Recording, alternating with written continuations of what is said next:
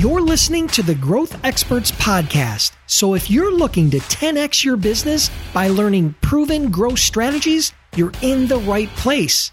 During my interviews with top CEOs, entrepreneurs, and marketers, I dig deep to uncover the real strategies, hacks, and tools to help you achieve your goals. And I'm your host, Dennis Brown. Hey, have you ever wondered how I generate thousands of inbound leads per year using LinkedIn? Well, this episode is sponsored by my guide, The Ultimate Guide to Generating Inbound Leads with LinkedIn.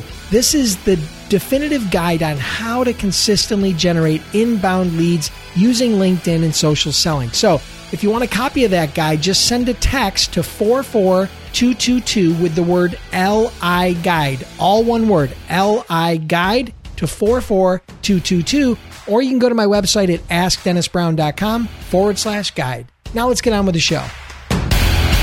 Hey, welcome back, everybody. And today we uh, have yet another amazing guest. His name is Teague Egan. He's a founder, inventor, and the CEO of Energy X, which is helping to change the planet. And he's going to explain to you exactly how that works.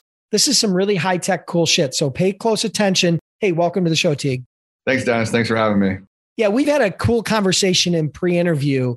This is going to be unlike, I think, any conversation we've had before because we're talking about some really techie stuff that has the potential to really have a huge impact on almost everybody that's listening to this in the next decade because it has to do with electronic vehicles and that sort of stuff, you know, the, the Teslas and all that sort of stuff. So, pretty cool stuff. So, Tell us a little bit first, give everybody a snapshot. What exactly is Energy X? Yeah. So, like you said, this could have effect on everybody that's listening. I mean, if you're holding a phone or using a computer to watch this, it's probably using a lithium battery. And electronic electric vehicles use lithium batteries. And that's kind of the area that we're focusing on.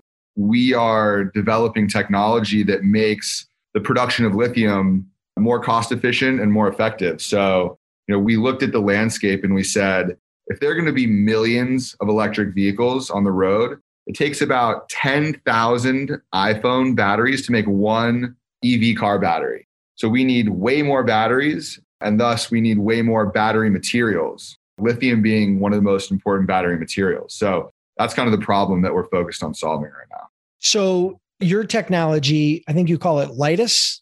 LiTAS, yeah. LiTAS has to do with helping with the extraction of lithium from i mean lithium is basically like mined right? It's it's almost like gas and oil in some respects right? It's mined yeah. and it's extracted from the earth and your technology has to do with that. So how did you come up with this idea? Tell us a little bit about that before we dive into and i'm going to tease everybody really quick.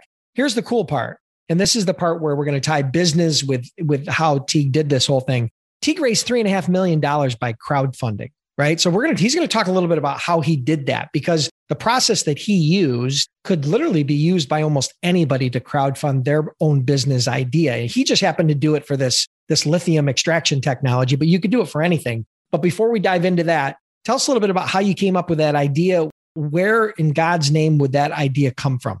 It's a pretty crazy idea, I gotta say. So I'm a big traveler and uh, I've traveled, I've actually traveled to 70 different countries so far. And this idea came to me of all places in Bolivia, a very somewhat obscure place, right? However, Bolivia sits on the world's largest lithium reserve, which is also pretty crazy to think. And I was down there on a tour with one of my buddies, and our tour guide started telling us about this salt flat that we're doing this tour on is the world's largest lithium reserve. And that just blew my mind. It would it felt like I was in the middle of Saudi Arabia in the 1940s when they had just discovered oil. And you would walk around and see like oil just like spouting from the ground.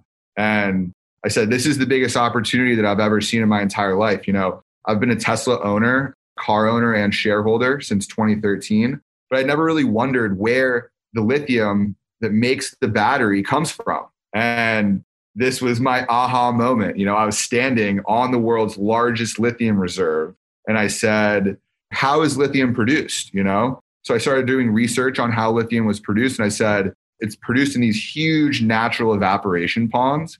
And I said, they use natural evaporation to produce lithium. It takes 18 months and only recovers 30% of the available lithium. There has to be a better way to do this. And that was kind of the impetus for the beginning of my journey. Wow, cool. So why did you originally go to Bolivia? You were just traveling? You had you, you Yeah, I was just traveling. yeah, just on vacation. Wow, cool. Yeah, that's very interesting. You know, it's funny because pre-interview we were talking, you know, I was a few months ago, I was in the process of saying, hey, you know, electronic vehicles and, you know, which should I invest in Tesla or should I invest in these different startups? And then all of a sudden I just said to myself, you know, why invest in each one of those startups? Why don't I just invest in lithium? Right. And so I am, I literally searched for, you know, uh, like an ETF, electronic traded fund in the lithium market. And I found this fund and I invested in that because that's what's going to drive it all. I mean, literally that just happened. So it's super funny and kind of weird that we're talking today about that because I, I agree. I think it's going to have a, a huge impact. And so, you know, that's part of the reason why I decided to have you on is because I think, you know, if you're able to pull this off, and so far you're you're well on your way, right? This could have a not only be a big business, but could also have a huge impact, you know, on everybody who's listening. So, all right. So let's dive in here because I think, you know, very few people understand lithium extraction or the role it plays in our day to day, including me. Okay. And very few people are going to start this type of business. But almost everybody who's listening who starts a business is going to either consider raising capital or is going to have to raise capital outside of just putting their own money in and their mom and dad and grandma and brother, right? Their friends and family. So, talk to me a little bit about your journey when it came to raising money. I know you initially put some of your own capital in and then you went out to the market and did this crowdsourcing. Walk us through that process that you went through of one, evaluating how you were going to get the money, and then talk about the process of how you were able to go out and, and raise over three and a half million dollars using crowdfunding. Yeah. So, I mean, when you start a business, any business, it's good to start small. And everything starts with, with a seed and an idea. And the biggest companies in the world, from Apple to Amazon, all started with really small products, you know, Jeff Bezos on the floor packing books or Steve Jobs and Wozniak coding the first thing, right? You, you don't want to just think, oh, how, I need to go raise all this money and start on a really big scale because then it it might implode, right? If you start small and you create a good foundation, that is one of the keys to success, right? So I started small. I mean, this company, I just explained the inception. I took my time, you know, I put 5,000 in and then 10,000 in and then met with some of the people at the University of Texas that created the core technology that we ended up licensing. We licensed our four first original patents from the University of Texas. And then, you know, it started to grow. I started to add team members. And then I said, okay, you know, now I need to raise a little bit more financing. And there's two options really in my mind. One was so uh, excuse me, up to that point, up to that point, about how much money had you and you know put in before you did the crowdfunding?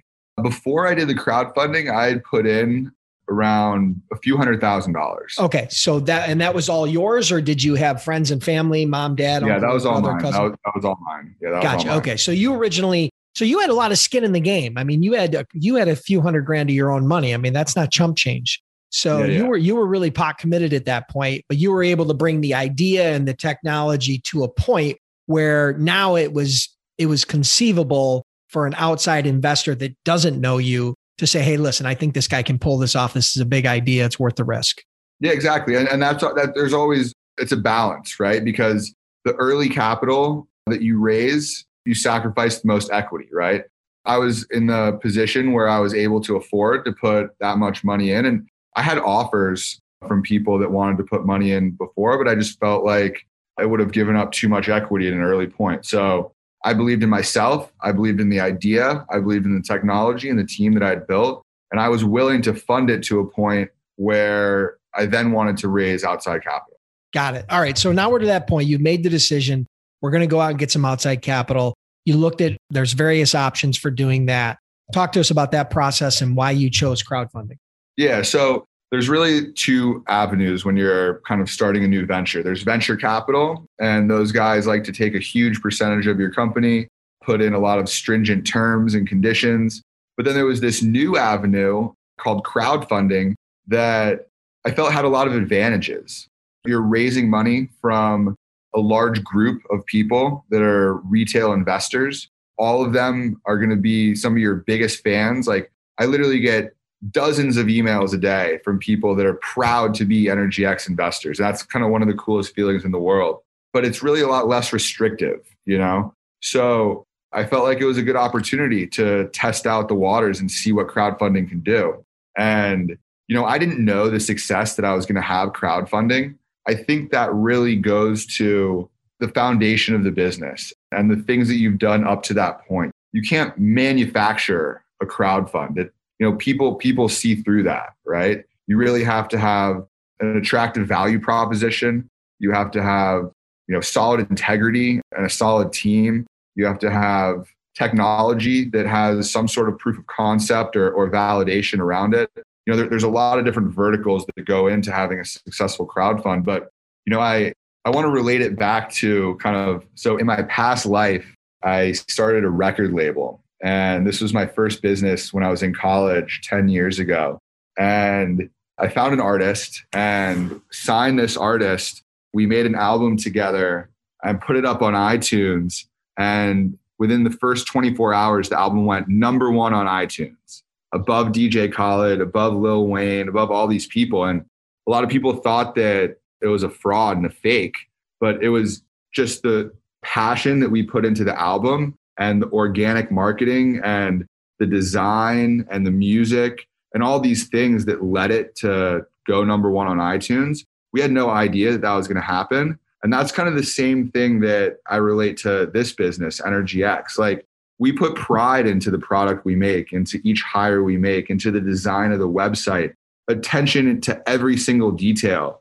And we had no idea that we were going to put this crowd fund opportunity up and it was going to go raise three and a half million with no marketing or paid advertising.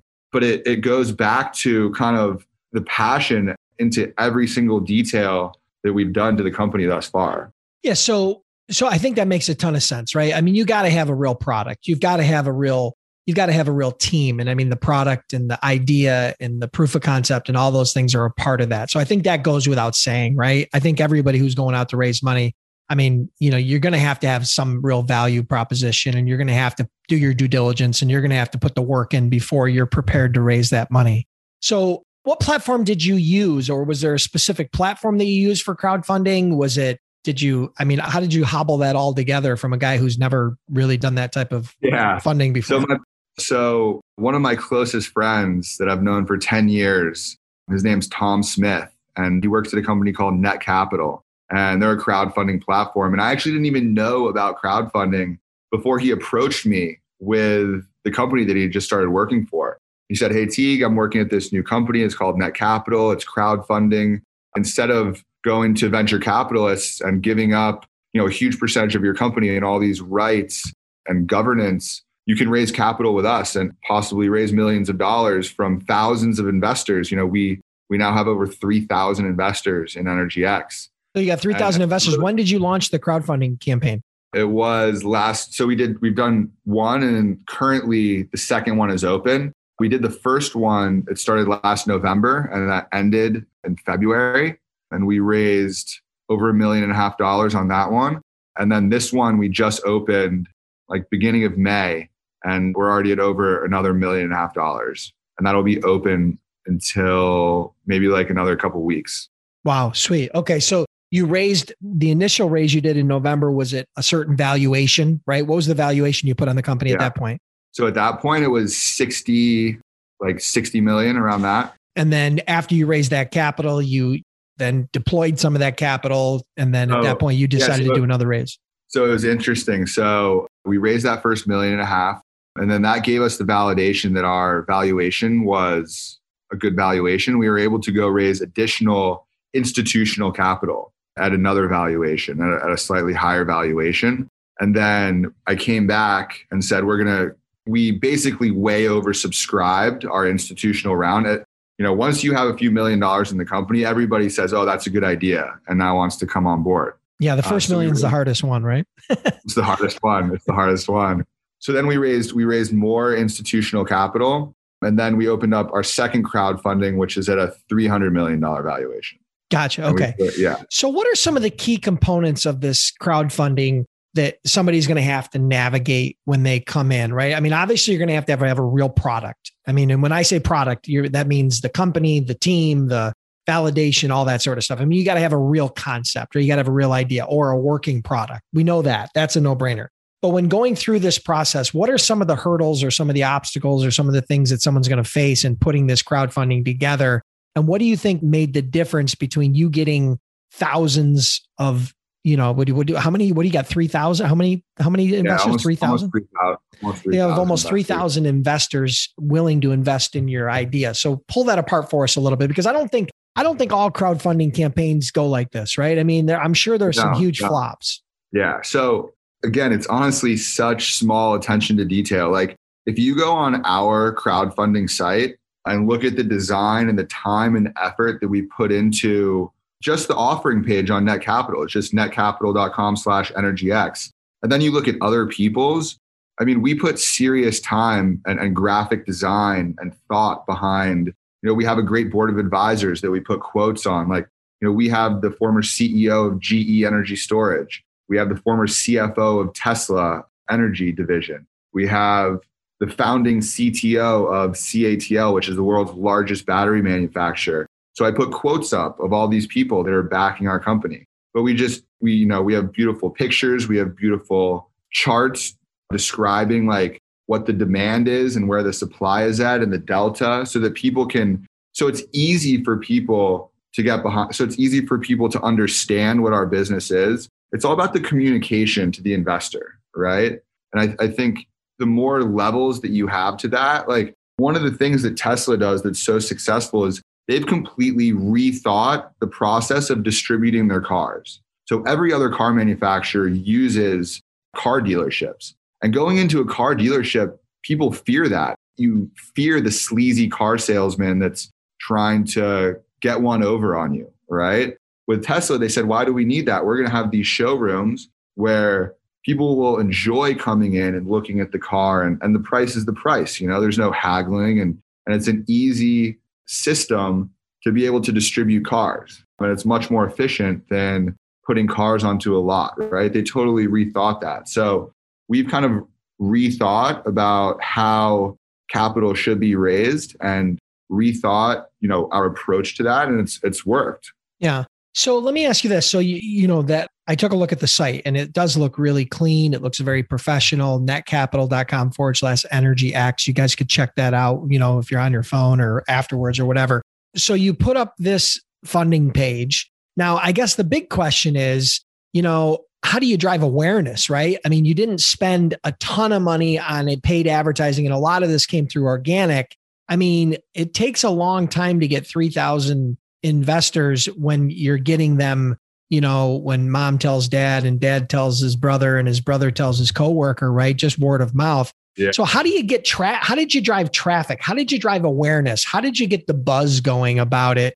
Because you know it's that old adage right? If a tree falls in the forest and nobody hears it did it ever exist deal right? I mean that's kind yeah. of where we're at at this stage. sound, yeah. Yeah yeah. How does this work? How did it work for you? How did you drive awareness to get to get the buzz going so I think about guerrilla marketing tactics.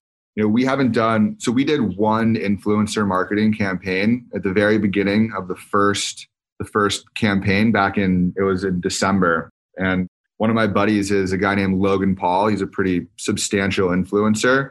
And I did a deal with him to do a Tesla giveaway. So we gave away two Teslas and he posted on his Instagram it was a big deal. And you know something that not a lot of people know I actually went on his podcast as part of the deal. He gets you know he gets millions of views. But i do podcasts like this with you with anybody that wants to talk to me. I you know do podcasts i do interviews all this stuff. But a lot of people thought that i had to pay logan like hundreds of thousands of dollars to do this giveaway. I actually traded him some of my pokemon cards that i had from like 20 years ago to do this giveaway. And you know, that was just a cool another kind of like thing that I did to help promote the company. I just had these Pokemon cards. They didn't mean much to me. they meant a lot to him. And, you know, I, I, pulled off the deal and we did a giveaway and we, we did a podcast together. And but all the other crowdfunding companies have done paid advertising. I, I like to stick to the organic kind of fashion, right? Doing these things with you, hitting people on all different sorts of platforms and, and just getting the word out there organically, I think is a lot more efficient than the paid advertising route. Yeah, no, I, I, I think I think it's really cool. Number one, I think influ- influencer marketing definitely works when it's done right. Right. I mean, we've all seen it.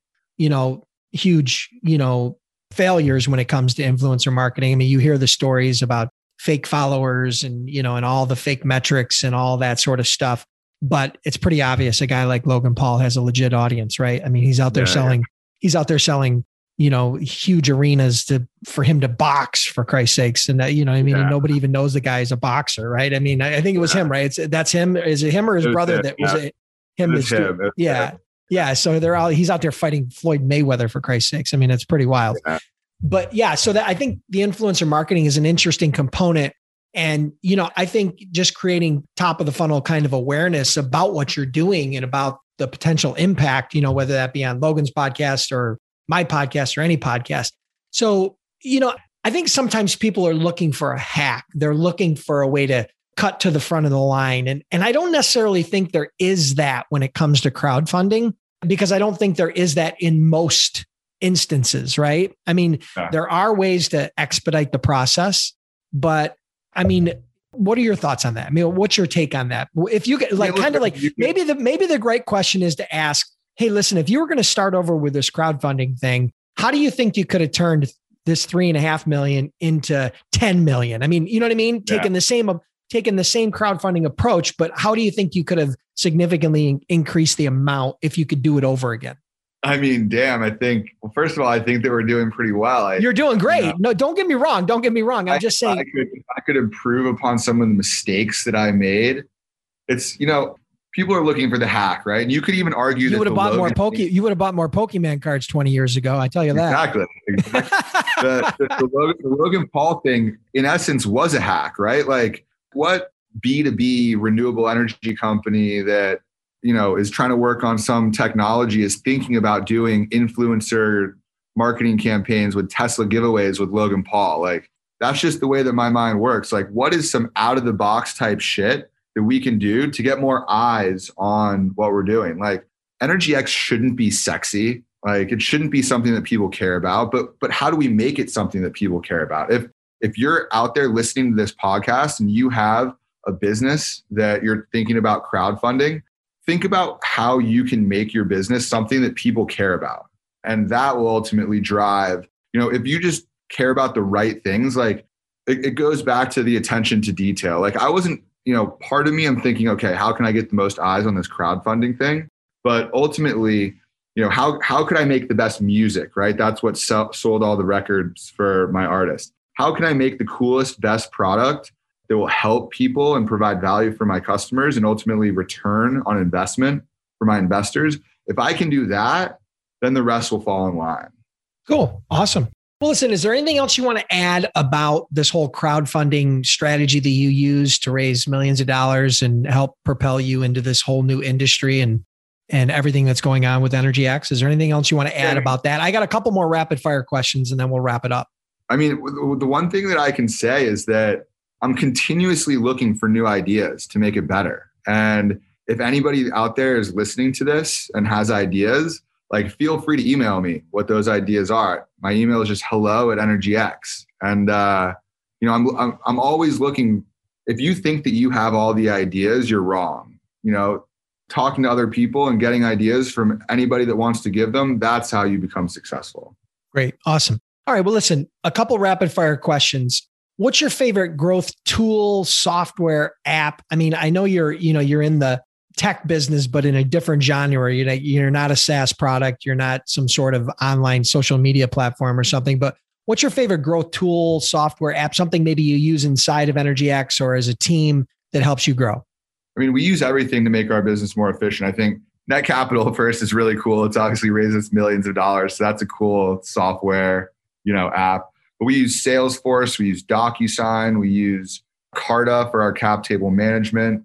We use we use everything. We use Expensify, we use Bill.com, like anything that can make your company more efficient, I think is a good tool to be able to use for your business. If you had to pick one that had the biggest impact, any individual one, what is it? And I'm going to hold your feet to the fire to pick one. I'd say Salesforce has made us really efficient. Cool. Awesome. And what's one book that you've read that maybe has helped you on your journey or you think might help the audience on theirs? So it's not my most recent book, but it's probably my most memorable. I think Zero to One by Peter Thiel is a really good one. Uh, it's a quick read.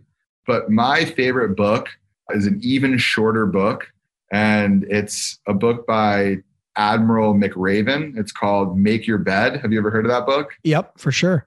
I quote that. I think about that book literally every day. Just the less like it shows you that nothing in this world is free, nothing is easy, and it's all about the work that you put in. If you are doing the right things and working harder than everybody else and never giving up, I mean, as an entrepreneur, I face challenge it like every day has extremely high highs and extremely low lows. And I don't need anybody else's encouragement to make myself go. I know that there are going to be really low lows and you just have to get through those and be consistent. And it's, you know, I, I think about that book quite often in my journey.